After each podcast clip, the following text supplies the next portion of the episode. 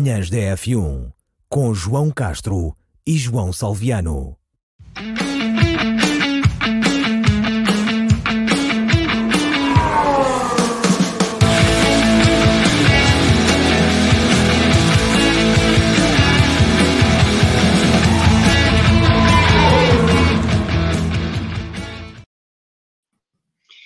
Bem-vindos de volta às manhãs de F1, comigo e com uh, João Salviano. Regressamos para a temporada 2021 da Fórmula 1, uma temporada que promete muito. Salviano, bem-vindo de volta às manhãs. Muito obrigado. Espero que estejas em grande forma, apesar de que hoje tiveste um pequeno contratempo, mas nada de especial nada de que vais especial. ultrapassar rapidamente. Mas claro. a, a, comunidade leonina pode estar descansada que terá o seu comentador eh, preferido em grande forma já no próximo Sporting 160, certamente. E, e, a malta que não é do Sporting vai ter que gramar contigo na mesma, não é? Exatamente, vai ter que gramar comigo. Fórmula 1 que regressou um, agora com os treinos, primeiros treinos da época, que, quanto a mim, e vou começar aqui por um tema quente logo, a Mercedes com algumas dificuldades, ou então, mais uma vez, a fazer bluff qual é a tua opinião sobre a Mercedes? Eu senti de manhã algumas dificuldades da Mercedes, porque foram muito rapidamente para a pista com pneus uh, soft, e uh, posso estar enganado, mas com, com, algumas dificuldades. Sim, quer dizer, certezas, certezas só teremos amanhã quando for, ou hoje à tarde quando for a qualificação, quando as pessoas ouvirem o, Exatamente. podcast, ou verem o vídeo. Um, eu acho que o carro continua com os mesmos problemas que tinha nos testes, um bocadinho minorizado já pelas alterações que eles conseguiram fazer nas últimas duas semanas, mas acho que o carro ainda não está no ponto em que eles gostariam de estar.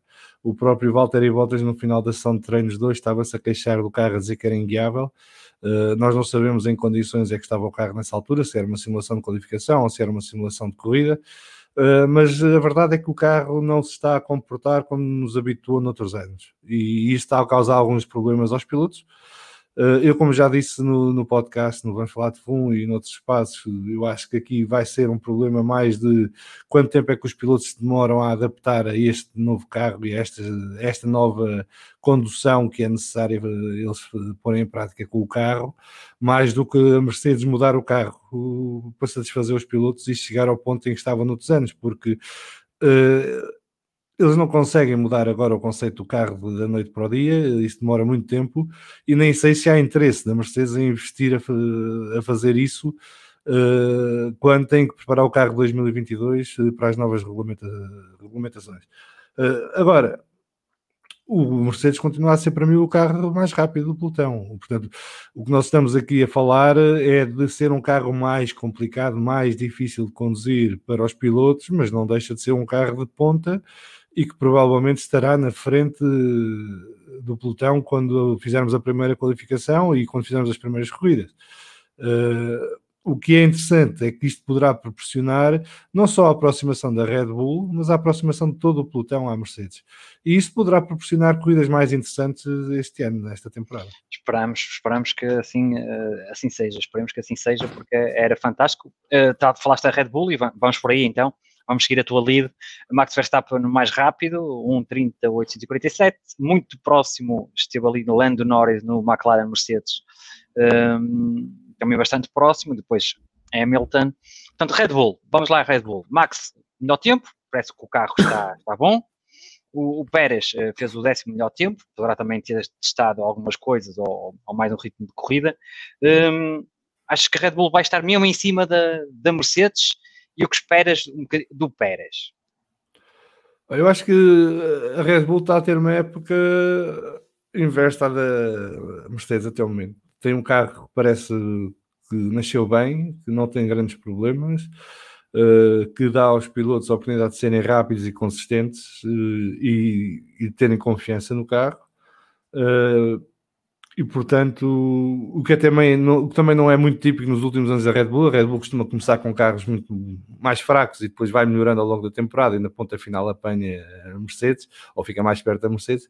Este ano dá a sensação, até agora, depois destes primeiros dois treinos livres, que a Red Bull está um bocadinho melhor que, que a Mercedes. Mas lá está, na qualificação dos party modes e com os modos de motor, claro. agora não há, já não há party modes, mas há modos de motor qualificação que já se sabe que aumentam ali mais um, uns cavalos de potência ao carro. Vamos ver se o motor Honda, que parece muito bom, uh, se equipar ao motor Mercedes, uh, sobretudo nesta pista que é uma pista rápida e que exige bastante dos motores.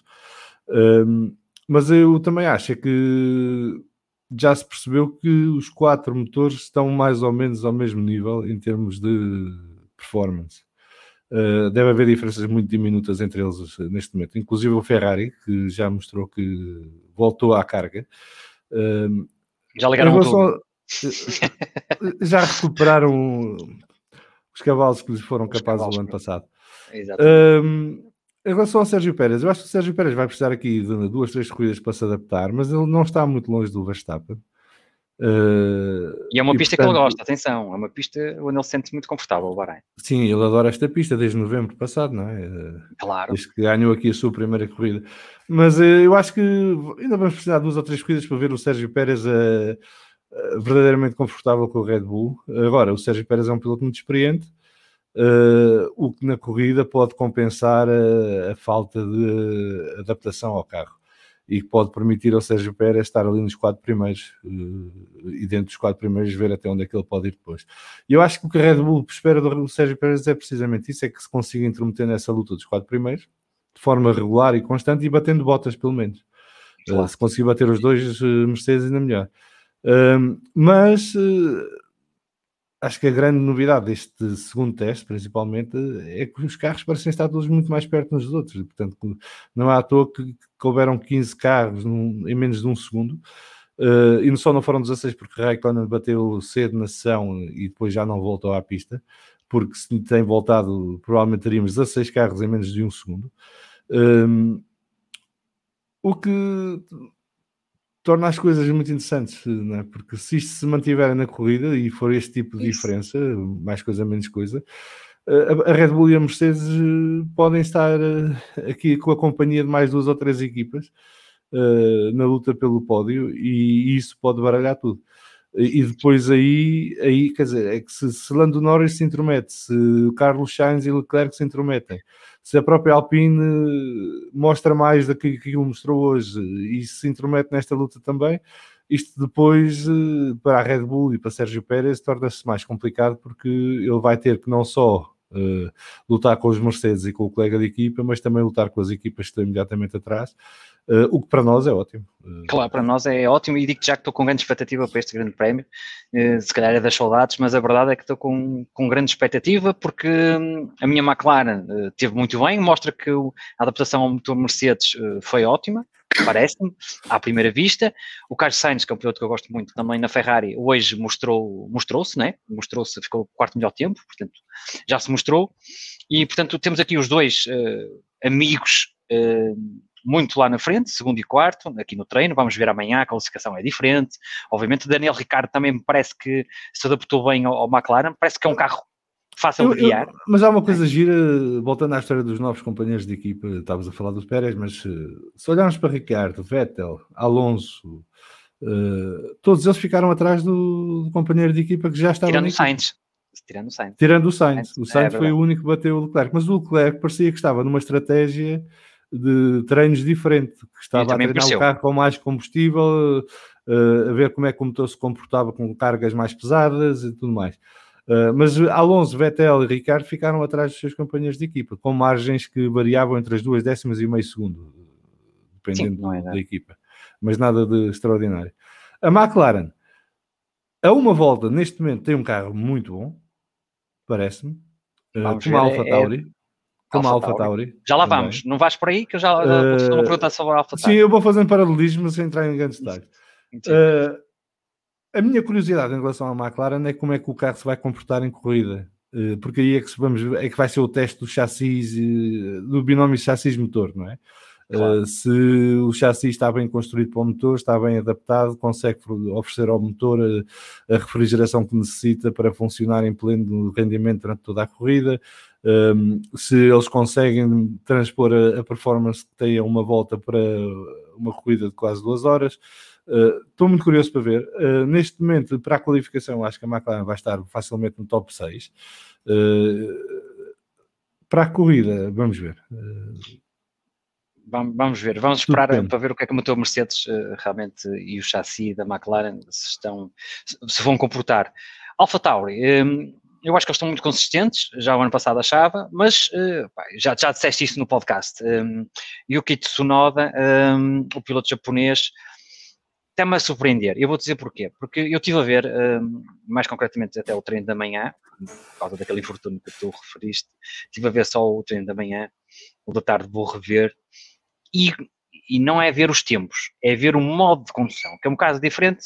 Com o tempo nós vamos apreciando o, tipo de condução de um ou outro, como eu gosto, por exemplo, muito do Alonso, que eu já, já comentei contigo, as trajetórias, acho que é um piloto fantástico, acho que o Alpine não está uh, a carburar a 100%, mas não, acho que vão ter ali mas, de carburar. Sobre o Alonso, ele deu outro exemplo hoje da condução dele, quer dizer, ele fez uma série de voltas aqui no fim dos treinos dois, todas ali quase na mesma décima, com uma regularidade impressionante, é repetiu o que tinha feito nos testes há 15 dias atrás, Uh, e portanto a Alpine não mostrou muita velocidade, mas deixou a porta é? aberta é? que está lá.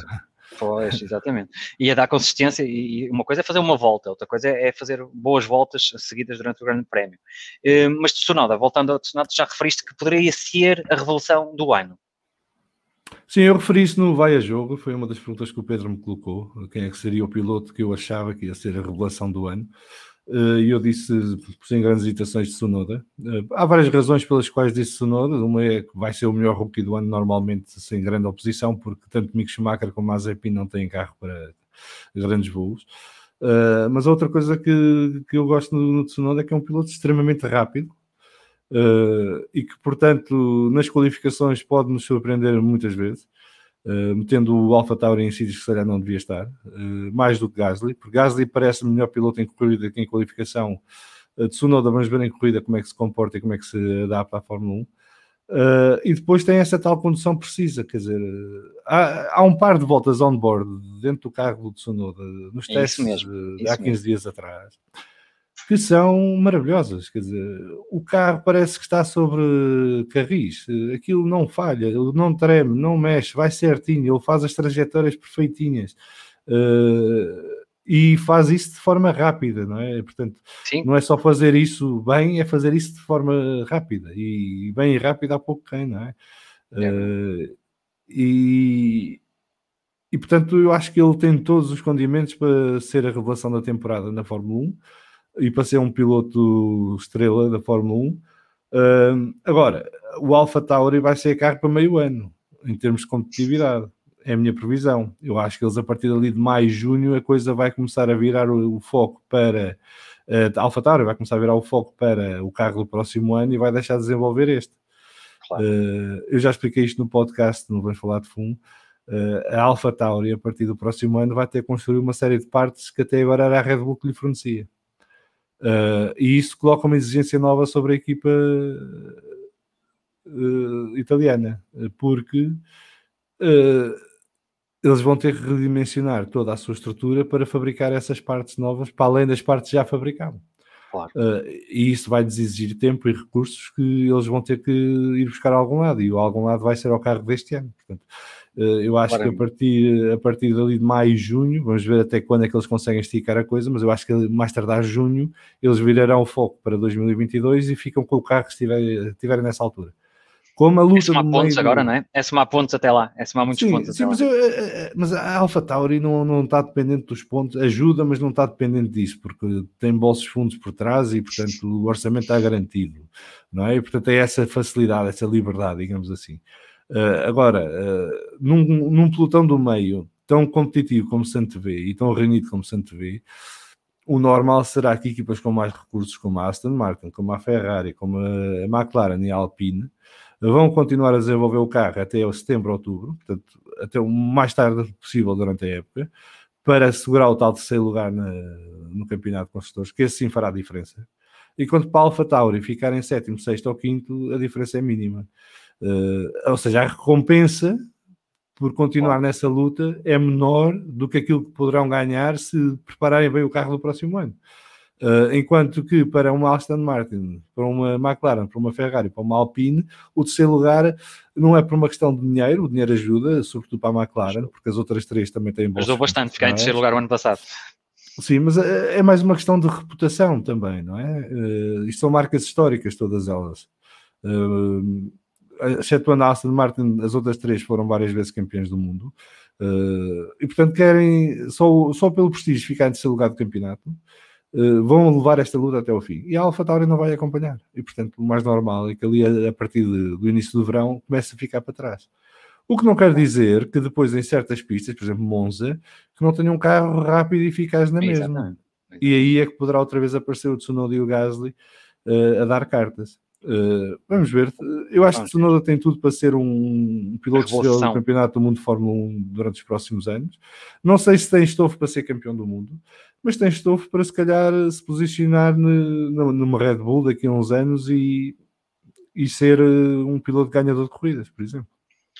Vamos aqui um bocadinho e muito rapidamente ao fundo da tabela. Eu digo ao fundo da tabela porque, na minha opinião, o Williams e Haas continuam no fundo da tabela. Não estou a ver assim grande evolução, eh, apesar de se calhar poderem estar mais perto ou não. Vamos ver amanhã na classificação, que aí é que se vai, é a prova do algodão.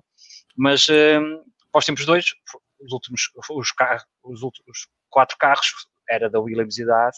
Não estou a ver aqui grande capacidade para chegarem-se um bocadinho mais à frente, talvez apanhar uma Alfa Romeo, poderá acontecer em algumas pistas, mas de resto nota-se ainda algumas dificuldades.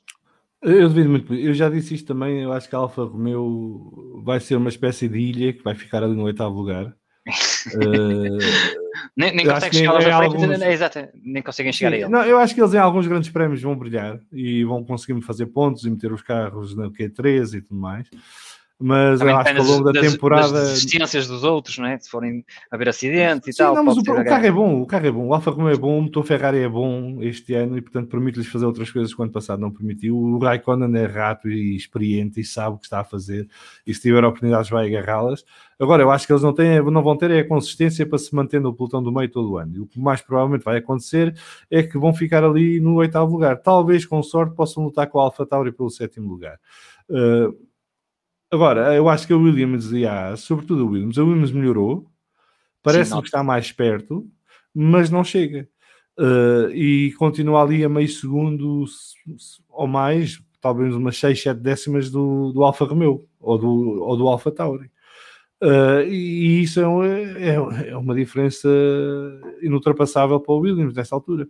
Uh, agora, se Russell nas corridas se mantém consistente e não comete os erros que cometeu o ano passado, poderá pontuar aqui e ali, já será uma vitória para a Williams. Claro. Ah, a está noutro registro, a tirou um ano sabático, não é? tem dois pilotos rookies, não tem recursos para desenvolver um carro à, à toa para andar a lutar pelo nono lugar no campeonato, porque era isso que ia fazer, e portanto tomou uma decisão lógica que é, em vez de estarmos a, a dinheiro para lutar para ficar em décimo nono, vamos poupar o dinheiro que íamos gastar no desenvolvimento deste carro, vamos apostar esse dinheiro no carro 2022 e então ter uma hipótese de lutar pelo sétimo, sexto lugar no campeonato, outra vez. Uh, e vamos dar rodagem ao Mazepin e ao Schumacher, que eles precisam, são rookies. Portanto, o, o carro da AS pode ser o último do pelotão, mas é infinitamente melhor que um F2.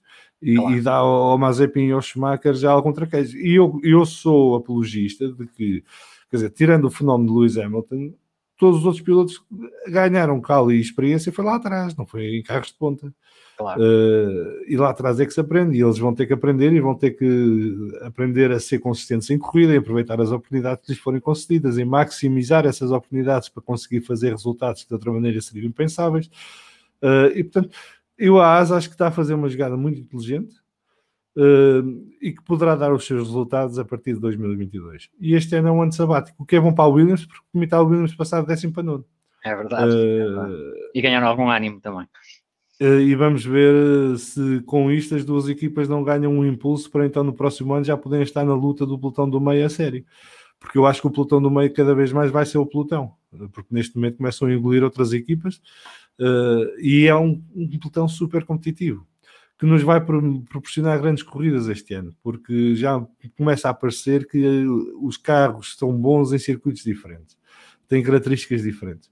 E isso poderá significar que se este fim de semana, por exemplo, a McLaren eh, claramente seja a terceira melhor equipa, daqui a três semanas em Imola, se calhar vamos ver a Alpine a ser a melhor equipa. E duas semanas depois, eh, em Portugal, aparece a Aston Martin. E, vamos andar neste registro. E, isso é bom. É ótimo, para nós é ótimo. Né? É, é, ótimo para nós, mas é ótimo para eles também, porque se, se, uma equipe existe em isolamento, não é? Portanto, se não consegue lutar com os da frente, nem é afetada pelos de trás, estagna. Claro. Mas se estiver num campo competitivo forte, está sempre a progredir, está sempre a evoluir, está sempre a melhorar. Quanto mais não seja, porque é obrigado a isso, não é? Hum, e portanto, isso faz com que todo o pelotão melhore. E se calhar, com a introdução dos novos regulamentos para o ano, poderemos ter aqui um pelotão bastante diferente em termos de competitividade e em termos de capacidade, eh, não só dentro de pista, mas também fora dela. Uh, e é isso que a gente quer ver na Fórmula 1, não é? Ver equipas a dar o máximo a todos os fins de semana para ir buscar, nem que seja uma centésima de segundo aqui e ali. Um, e acho que isso tinha estado. A Fórmula 1 aliou-se desse processo durante alguns anos, sobretudo no início do domínio da Mercedes, uh, em anos claramente que se viu equipas estavam ali a postar, quer dizer, não, não, não investiam grande coisa, nem se mexiam muito, não valia a pena. E neste momento, não, já temos uma situação diferente em que temos 6, 7 equipas a lutar por ser terceiro lugar no campeonato ou quarto lugar do campeonato. Uh, e a perceber que com isso, a cada ano que passa, ficam melhores e mais fortes. Uh, e, e, depois, vamos ver uma coisa: o elenco de, de, pilotos para este campeonato do mundo é um luxo. É um luxo. Eu não me lembro de um ano com tão bons pilotos como este. Porque a Mercedes tem o Lewis Hamilton, a Red Bull tem o Max Verstappen, a McLaren tem o Ricardo, o Aston Martin tem o Vettel, a Alpine tem o Alonso, a Ferrari tem o Leclerc, e até agora só disse aqueles que nós achamos que são os pilotos número 1. Um. É verdade. Mas depois começas a olhar para os pilotos número 2 e o nível está muito perto. E depois vais ver quem são os pilotos mais rookies, não é? os que têm menos temporadas de Fórmula 1, e são todos pilotos de primeira água, quase. E muito rápido, Talvez a exceção seja o Giovinazzi e o Latifi. Uh, mas, quer dizer, o Mazepin, o Schumacher, o Tsunoda, o George Russell, o Lando Norris, todos esses pilotos são pilotos bons. Quer dizer, o Mazepin tem o problema da agressividade, mas se tirarmos a agressividade de parte, é um piloto bom consegue bons resultados e conseguiu nas Fórmulas Júnior. E vamos ver agora na Fórmula se se adapta. Mas, portanto, temos aqui um pelotão muito bom, muito rico em termos de talento. Uh, e se os carros estiverem perto, se, vamos imaginar o cenário em que temos estes 16 carros uh, em menos de um segundo. É uma luta, é uma luta fantástica. Vai ser uma loucura. Claro, DRS, depois estratégias também, de boxe, vai ser uma, sempre uma hum. loucura uh, as corridas, não é? com muitas ultrapassagens, de preferência, e, e, com emoção até, até, ao, até ao fim, e posições, ah, ou seja... E mesmo, e mesmo que voltemos ao registro de Mercedes uh, ter um segundo ao resto, Sim. vamos continuar a ter aqui um pelotão muito forte. Claro. Uh, e pelo menos ponto de interesse em todos os grandes prémios vamos ter de certeza. Uh, Aliás, é impressionante a quantidade de narrativas que há neste campeonato do mundo, não é? E coisas, eh, curiosidades que temos para, para satisfazer, Sim. não é? Porque quase todas as equipas têm qualquer coisa que nos, nos alimenta né? Puxa, a expectativa. Mesmo sendo as nossas equipas preferidas, temos sempre, vamos ver como é que o, o Alonso se comporta, vamos ver como é que Sainz uh, responde a Leclerc, vamos ver um, o Pérez o que é que faz, porque ele gera muito bem os pneus, ou seja, em todas as equipas há ali um ponto de interesse, há, há sumo em todas as equipas. Exatamente. Quer dizer, se calhar que tem menos uma até deve ser a Williams, porque Sim. é mais do mesmo. é mais não, não, é porque é mais do mesmo. É George Russell e Latifi, já percebemos que o George Russell é melhor que Latifi e há de continuar a ser melhor que Latifi, portanto, a única expectativa que podemos ter ali é se Latifi tira uma da cartola e faz um resultado surpreendente. Uh, o que não seria todo impensável, mas tipo, ser ele o primeiro a pontuar para a Williams este ano. Uh, pode acontecer, uh, mas não, não, não é algo que andemos a perder o sono claro. para ver se acontece. É? Salviano, para terminarmos, uh, a previsão para o, para o, Grande Prémio, né? deixamos sempre hum, aqui nas manhãs a, a, tua previsão e a minha, para depois vermos quem ganha. Claro que eu ganhei muitas mais vezes, estou a brincar, acho que não. Uh, não e portanto, ideia. não, também não faço ideia, mas também não andamos assim muito longe um do outro. Uh, previsão para o primeiro, segundo e terceiro, Corrida? Sabendo que é... Sim, claro, corrida. corrida. Uh, Verstappen, Sainz e Pérez. Ih, espetacular. Ter... Estás a tomar nota? Espera aí, vou já tomar nota. Aqui. Não. Isto é, Não, é tomar, previsão a Zé Verstappen, Sainz e, e Pérez, não foi? E Pérez. É, ok. É previsão uh, a Zé do Tasco, atenção. Não interessa? Então a minha previsão vai ser Verstappen, Hamilton e Norris. Ah, eu estou com um pressentimento que os Mercedes não vão acabar corrida. A sério? Boa, essa é, essa é boa. Epá, estou com um pressentimento que aquilo da altura um deles faz um peão vai ao muro, o outro faz um peão fica para trás e depois desiste. Uh, não estou com grande confiança no Mercedes. Epá, eu acho que se, isto, se, eles estão a fazer bluff, podem estar a fazer, mas vamos ver, vamos ver amanhã. Mas se eles estão Mais a fazer bluff, epá, entrega-lhes um Oscar, porque isto Sim, isso é. É impossível de fazer bluff assim, uh, digo eu. Uh, eu não vejo os pilotos com muita confiança no carro. Uh, e, e, esta pista, se não tens confiança, favorece o erro. Sim, é também é verdade. Ali curvas muito fácil de cometer erro. Salviano, fica então a tua aposta, uh, Verstappen, uh, Sainz e Pérez. A minha aposta é Verstappen, Hamilton e Norris. A tentar aqui um pódio já para a McLaren, já para começar o ano. Uh, voltamos antes do próximo Grande Prémio, obviamente, para falar Sim. aqui das manhãs. Antes de acabar, queria só deixar aqui. E... Portanto, a programação e alertar quem nos vê e quem, no, quem nos ouve que no sábado, dia 27, no dia em que este podcast sai, um, lançamos o episódio especial com o Pedro Matos Chaves. Uh, foi uma conversa espetacular sobre a carreira do Pedro, uh, que vale a pena ouvir. Uh, o Pedro é um ótimo contador de histórias e muito divertido. E, e acho que toda a gente vai gostar. Uh, e quem for da minha geração, da nossa geração, Sim, claro. uh, é uma espécie de herói da juventude, não é? Foi o primeiro piloto que nós vimos a chegar à Fórmula 1 é verdade, com, com, a nossa bandeira. E aí acho que quando o Pedro se estreou na Fórmula 1 em março de 91, fomos todos com ele é? para aquela pré-qualificação. Um, e portanto vale a pena ouvir esse episódio e recomendo a toda a gente. E outro episódio que vai sair, se tudo correr bem, no dia 1 de Abril é um episódio especial que também recomendo a toda a gente, que é com o Matt Bishop, que é o Chief Communications Officer da Cognizant Aston Martin F1 Team. Uh, a conversa aborda vários temas, uh, começa pela carreira jornalística dele, foi o editor-chefe da F1 Racing Magazine, que é para mim a melhor revista de Fórmula 1 do mundo na altura. Uh, hoje em dia já nem tanto, mas hoje em dia chama-se GP Racing, para quem não Quem conhece. Quem interessado em Racing. Um, e depois também a carreira dele nos tempos da McLaren, a passagem pela W Series, o regresso à Fórmula 1 com a Aston Martin uh, e também a problemática da comunidade LGBTQ+, ou mais. Uh, uh, ele é homossexual assumido e ele conta-nos um bocadinho como é que foi a experiência dele de entrada na Fórmula 1 como jornalista e depois como parte da McLaren e também conta-nos um bocadinho da realidade da comunidade eh, LGBTQ mais dentro do mundo do desporto automóvel. Ele é ativista da Racing Pride, que é uma fundação criada para fomentar a inclusão e diversidade no desporto automóvel.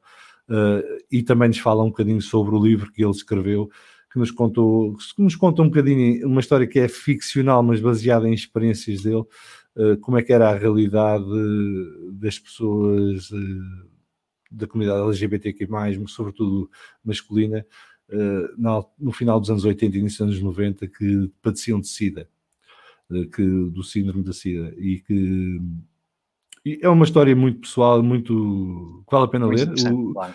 Depois no episódio o, o Matt fala um bocadinho sobre o livro e explica melhor. Uh, e nós também colocamos lá o link depois para as pessoas poderem visitar o site onde podem adquirir o livro, onde podem ler mais sobre o livro. Mas é, é uma conversa muito interessante que recomendo a toda a gente, porque mostra um outro lado da Fórmula 1 também. Uh, e também tem ali pormenores interessantes e curiosos sobre o tempo dele na McLaren. Ele entrou logo a seguir ao Spygate, uh, que não foi exatamente o período mais fácil da vida da McLaren. Ele vem precisamente porque houve o Spygate para a Spygate. McLaren, né? vem para começar a resolver esse problema que a McLaren teve nos braços. Uh, e portanto, toda a conversa é muito interessante e recomendo a toda a gente uh, também ouvir. Portanto, dia 1 de abril. Uh, fica disponível para patronos já este sábado, dia 27. Uh, ok. Portanto, os patronos fica já disponível para patronos dia 27 e depois sai para o dia 1 de abril. E, e já agora dar... aproveito só para deixar aqui o endereço do Patreon, que é o patreon.com/vff1. Onde, onde podem ir lá ver os conteúdos que nós lá temos. Temos um podcast exclusivo para patronos, que é o Vamos Falar de Fundo Lounge. Em que falamos sobre temas da atualidade da Fórmula 1 que não conseguimos incluir no nosso programa, seja porque o programa ficou longo e não, não coube, ou porque surgiram depois do programa ser gravado. Claro. Um, mas e depois fazemos também a pré-estreia destes episódios especiais lá para os nossos patronos terem acesso mais rápido a todas estas conversas fantásticas sobre a Fórmula 1 e aquilo que rodeia a Fórmula 1 e aquilo que é a Fórmula 1. Uh, deixo aqui este rap, uh, quem quiser apoiar e puder, uh, são bem-vindos e temos todo o gosto também em criar mais conteúdos para todos os nossos patrões e para todos os nossos ouvintes e seguidores. Deixa-me dar-te os parabéns pelo crescimento e pelo grande crescimento, não é pelo crescimento, é pelo grande crescimento do Vamos Falar de Fumo, tem sido notório, já toda a gente reparou, até pelo nível de convidados que têm vindo a, a surgir no, podcast, portanto, sempre a crescer, portanto, estás a desenvolver o carro ao longo da época toda, né? desenvolves o carro ao longo da época toda, e portanto deixo às pessoas que nos vão ver pela primeira vez, que acontece sempre, para seguirem nas redes sociais do Vamos Falar de Fumo, para seguirem também o Patreon do Vamos Falar, Falar só de dizer Fumo. Que o mérito é de quem nos segue, quem nos apoia, quem nos ouve e quem vê os nossos vídeos no YouTube, porque é só assim é que temos força para trazer cada vez mais e, melhores convidados ao programa e cada vez oferecermos mais acesso e, e, mais conversas sobre Fórmula 1 com pessoas de dentro do mundo da Fórmula 1. Temos tido a sorte de ter o apoio de muita gente, muito boa gente em Portugal que acede a vir aos, aos, podcasts e, às, e, ter conversas connosco, como seja o Oscar Góis, o João Carlos Costa, o Nuno Pinto, uh, tivemos o Diogo Pinto da FIA, Uh, tivemos o Pedro Buxeri, portanto, temos tido a sorte de ter grandes convidados que aceitam o convite quase imediato para vir e para conversar connosco e que gostam de estar no, no, programa e conversar e partilhar, não só connosco, mas também com as pessoas que mandam perguntas e que, e que, que nos seguem no Twitter e, e, e noutros espaços. Uh, e portanto é com essa força de quem nos segue, de quem nos vê, de quem nos ouve, de quem nos apoia, que conseguimos produzir tudo isto e ter a capacidade de atrair uh, todos estes intérpretes de, do mundo do desporto automóvel para vir ao podcast e estar connosco e partilhar connosco as suas experiências e a sua paixão pelo desporto automóvel. Sem dúvida, sem eles seria impossível. Além, de, além do apoio de pessoas como tu, Pedro Varela ah, e de outros que, que, nos ajudaram no início a esta. Não, mas ajudaram-nos no início a lançar esta iniciativa e que têm sido sempre parte integrante dela e que nos apoiam.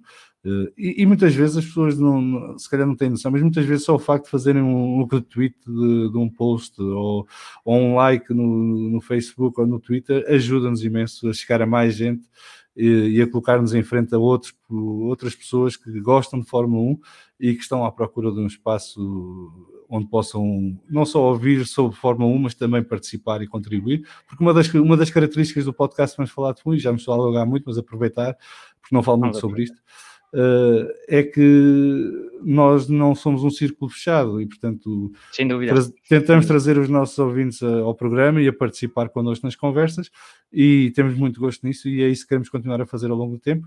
E, entretanto, tenho aqui a minha mais nova que decidiu fazer uma aparição surpresa. Olha, uh, João, muito obrigado por mais este bocadinho, por este Manhãs da Fórmula 1. Obrigado eu e vamos ter uma grande corrida e depois falar no podcast de uma, dessa corrida e esperemos que seja uma corrida entusiasmante para começarmos bem a época, porque isto, começando bem a época, Salviano, uh, atrai mais pessoas para a Fórmula 1, atrai mais pessoas para o podcast e é isso que nós queremos. Exatamente. Seja uma grande corrida e voltamos então daqui a três semanas, quando for a altura do Grande Prémio de Imola. É um abraço, João. Um grande abraço.